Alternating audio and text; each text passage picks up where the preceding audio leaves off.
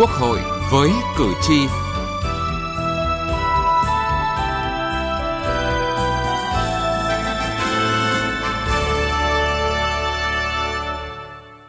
Thưa quý vị và các bạn, việc đổi mới, nâng cao chất lượng kỳ họp Quốc hội có tầm quan trọng then chốt đối với việc nâng cao hiệu lực, hiệu quả hoạt động của Quốc hội. Mới đây, tại phiên họp chuyên đề pháp luật tháng 8 năm 2022, Ủy ban Thường vụ Quốc hội thông qua nghị quyết về việc sửa đổi bổ sung dự thảo nghị quyết ban hành nội quy kỳ họp Quốc hội sửa đổi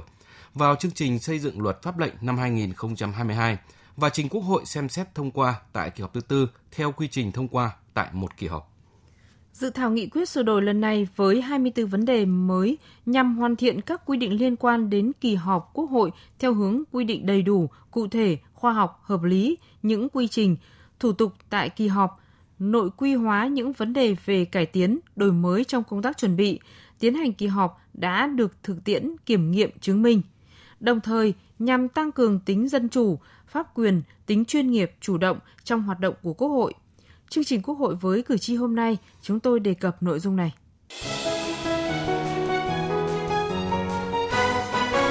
Cử tri lên tiếng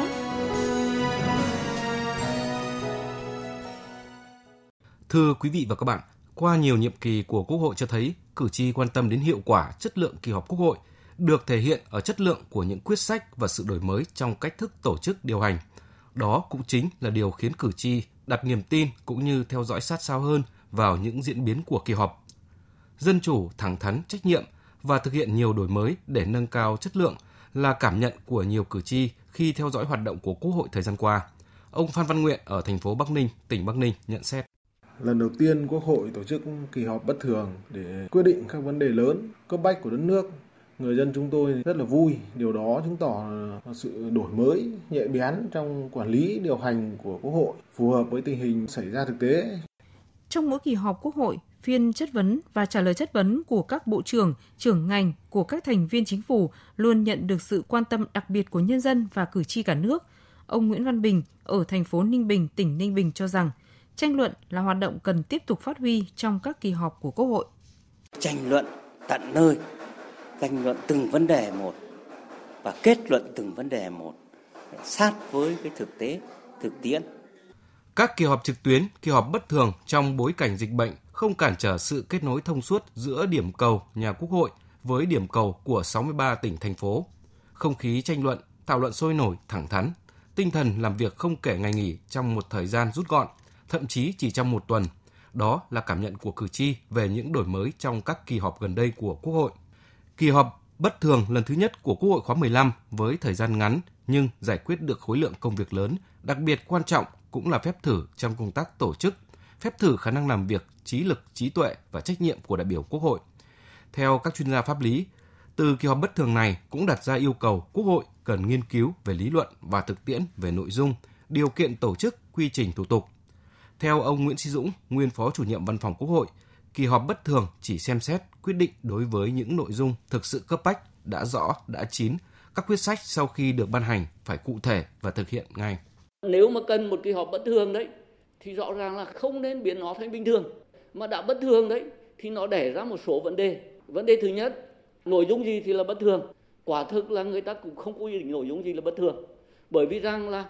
có khi một vấn đề trở nên bất thường vì hoàn cảnh khách quan. Tôi nói như dịch bệnh. Thành thử là người ta chỉ quy định về thủ tục, có phía nào bất thường, nhưng không quy định nội dung. Bởi vì nội dung thì nó vô tận thôi. Cử tri cũng nhận định, trước những biến đổi nhanh của tình hình, khi trình độ dân trí, dân chủ cao hơn, việc tổ chức các kỳ họp quốc hội cũng cần đa dạng hơn về cách thức, hình thức tiến hành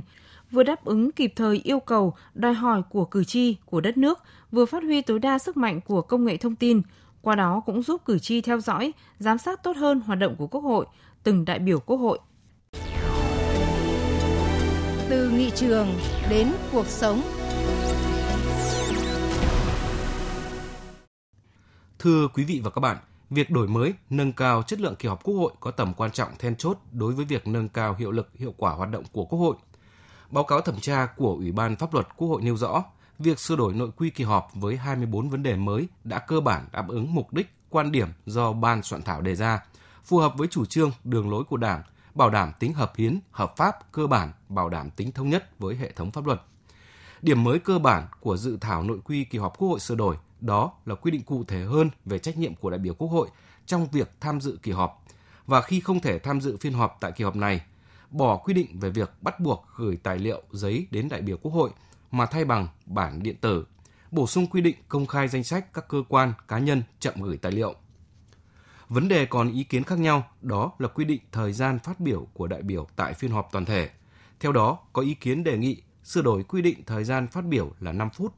Tuy nhiên, có nhiều ý kiến đề nghị giữ quy định thời gian phát biểu là 7 phút như nội quy hiện hành. Qua thảo luận, Ủy ban Thường vụ Quốc hội đã thảo luận và thống nhất quy định thời gian phát biểu của đại biểu tại phiên họp toàn thể là 7 phút như hiện hành, để đại biểu Quốc hội có thể trình bày thấu đáo, đầu đuôi, quan điểm, chính kiến và lập luận của mình. Chủ nhiệm Ủy ban Khoa học Công nghệ và Môi trường của Quốc hội Lê Quang Huy cho rằng Thời gian phát biểu của đại biểu tại phiên họp toàn thể thì nên vẫn giữ 7 phút. Bởi vì các cái ý kiến phát biểu của đại biểu thì có thể một, hai, ba nhóm vấn đề. Mà nếu mà thời gian nó ngắn quá thì người đại biểu không đủ cái thời gian để lập luận nữa. Thì qua quan sát tôi thấy được cái việc mà chủ tọa rất cần thiết có cái sự linh hoạt chủ động. Trên cả một cái danh sách còn khoảng độ hơn 20 đại biểu nữa, rất là dài như thế. Nghĩ rằng là đồng chí chủ tọa rất băn khoăn là muốn lấy thêm ý kiến của một số nhóm các chủ thể bị tác động trong khoảng 20 người đấy thì chỉ có một hai đại biểu đấy lên thì chúng tôi thấy rất là đồng tình cái đó để làm sao mà cho nó chất lượng phiên thảo luận cho nó hiệu quả. Một trong những nội dung được Ủy ban Thường vụ Quốc hội quan tâm là vai trò của chủ tọa, người điều hành phiên họp. Để bảo đảm phiên họp diễn ra thông suốt, hiệu quả, sôi nổi, dự thảo nội quy kỳ họp sửa đổi theo hướng bổ sung quy định chủ tọa, người điều hành phiên họp có quyền linh hoạt kéo dài hoặc rút ngắn thời gian phát biểu hoặc giải trình. Được quyền yêu cầu đại biểu Quốc hội dừng tranh luận hoặc phát biểu nếu đại biểu Quốc hội phát biểu tranh luận quá thời gian hoặc không phát biểu tranh luận đúng nội dung. Đa số ý kiến của các thành viên Ủy ban Thường vụ Quốc hội nhất trí cần phải bổ sung các quy định để bảo đảm quyền linh hoạt của chủ tọa, người điều hành phiên họp để hoạt động của Quốc hội diễn ra sôi động, chất lượng, hiệu quả. Chủ nhiệm Ủy ban Kinh tế Vũ Hồng Thanh cho rằng quyền của người chủ tọa điều hành phiên họp phải được làm rõ trong nội quy lần này để bảo đảm quyền của đại biểu trong việc thể hiện chính kiến của mình và sự linh hoạt của chủ tọa, người điều hành phiên họp.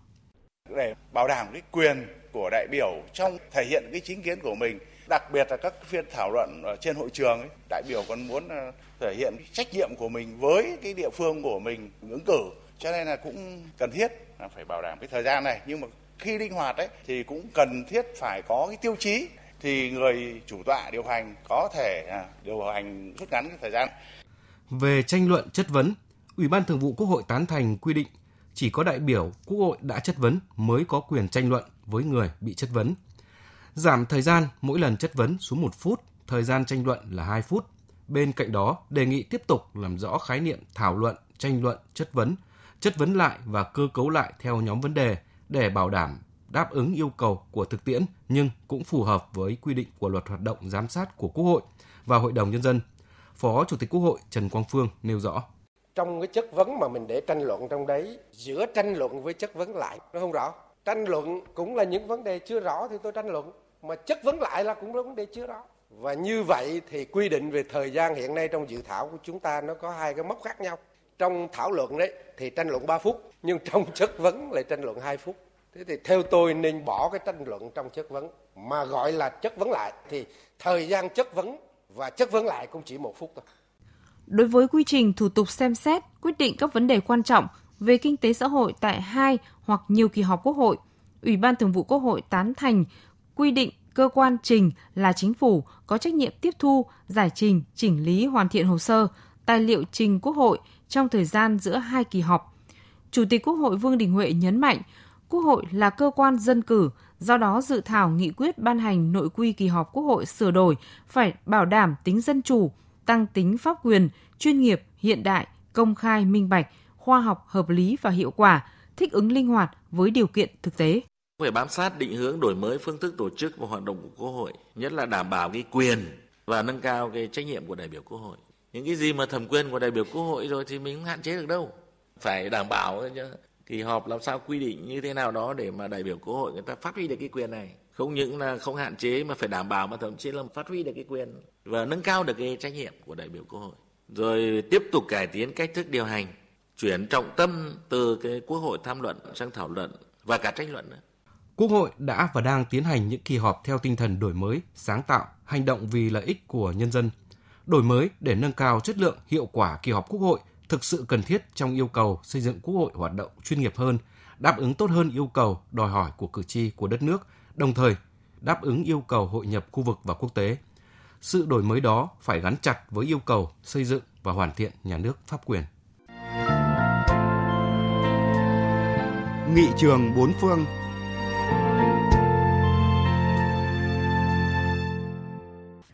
Thưa quý vị và các bạn, ở nghị viện các nước, kỳ họp là hình thức hoạt động cơ bản. Tiết mục nghị trường bốn phương hôm nay, chúng tôi giới thiệu với quý vị và các bạn về kỳ họp của nghị viện Pháp. Tại kỳ họp, quyền lực của Quốc hội mới được thể hiện một cách rõ nét và đầy đủ nhất. Mọi vấn đề quan trọng nhất của đất nước thuộc nhiệm vụ quyền hạn của Quốc hội theo quy định hiến pháp chỉ được Quốc hội thảo luận và chính thức quyết định tại các kỳ họp. Ở kỳ họp, Quốc hội thông qua các đạo luật, các nghị quyết phê chuẩn việc thành lập các cơ quan nhà nước trung ương, xem xét, quyết định những vấn đề quan trọng trong công cuộc xây dựng kinh tế, xã hội, văn hóa, giáo dục, đối ngoại, củng cố quốc phòng và an ninh quốc gia. Tại Pháp, ngoài kỳ họp thường kỳ, nghị viện còn tiến hành các kỳ họp bất thường theo sáng kiến của nguyên thủ quốc gia, chính phủ hoặc có thể theo sáng kiến của quá bán tổng số đại biểu.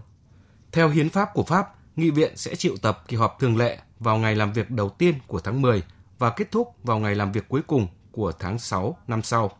Số ngày làm việc của kỳ họp được giới hạn là 120 ngày. Tổng thống có thể triệu tập kỳ họp bất thường của Quốc hội thông qua một sắc lệnh nhằm xem xét chương trình kỳ họp cụ thể theo đề nghị của Thủ tướng hoặc đại đa số các đại biểu Quốc hội. Tại Pháp, chính phủ có thể quyết định dự luật nào của chính phủ hay của đại biểu Quốc hội được đưa vào chương trình kỳ họp và trình tự xem xét của các dự luật này.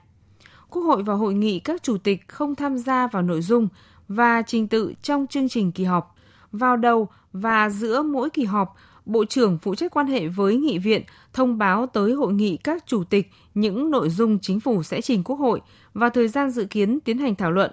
Thông tin này được chuyển tới các vị đại biểu Quốc hội. Thưa quý vị và các bạn, đến đây, thời lượng cho chương trình Quốc hội với cử tri đã hết. Chương trình do biên tập viên Đỗ Minh thực hiện. Cảm ơn quý vị và các bạn đã quan tâm theo dõi.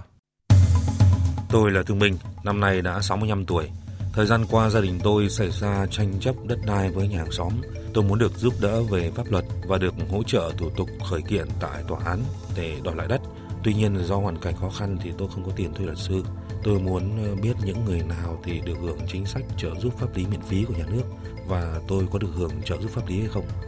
Theo quy định của pháp luật về trợ giúp pháp lý, những người sau đây sẽ được trợ giúp pháp lý miễn phí. Người có công với cách mạng, người thuộc hộ nghèo, người dân tộc thiểu số cư trú ở vùng có điều kiện kinh tế xã hội đặc biệt khó khăn, trẻ em, người bị buộc tội từ đủ 16 tuổi đến dưới 18 tuổi, người bị buộc tội thuộc hộ cận nghèo. Người thuộc hộ cận nghèo hoặc là người đang hưởng trợ cấp xã hội hàng tháng theo quy định của pháp luật thuộc một trong các trường hợp sau đây. Cha đẻ, mẹ đẻ, vợ, chồng, con của liệt sĩ và người có công nuôi dưỡng khi liệt sĩ còn nhỏ, người nhiễm chất độc da cam, người cao tuổi, người khuyết tật, người từ đủ 16 tuổi đến dưới 18 tuổi là bị hại trong vụ án hình sự. Nạn nhân trong vụ việc bạo lực gia đình, người nhiễm HIV. Nạn nhân của hành vi mua bán người theo quy định của luật phòng chống mua bán người. Bác là thương binh, do đó bác được trợ giúp pháp lý. Khi đến các tổ chức thực hiện trợ giúp pháp lý, bác sẽ không phải trả tiền, lợi ích vật chất hoặc lợi ích khác để được giúp đỡ pháp luật thông qua hình thức bào chữa hoặc bảo vệ quyền và lợi ích hợp pháp cho người được trợ giúp pháp lý trước các cơ quan tiến hành tố tụng, tòa án, viện kiểm sát, cơ quan điều tra. Hướng dẫn đưa ra ý kiến giúp soạn thảo văn bản, hướng dẫn các bên hòa giải, thương lượng, thống nhất hướng giải quyết vụ việc. Đại diện ngoài tố tụng cho người được trợ giúp pháp lý khi họ không thể tự bảo vệ được quyền lợi ích hợp pháp của mình đề nghị liên hệ với Trung tâm trợ giúp pháp lý nhà nước tại 63 tỉnh, thành phố hoặc gọi về Cục trợ giúp pháp lý Bộ Tư pháp theo số điện thoại 024 62 739 631 để được hướng dẫn cụ thể.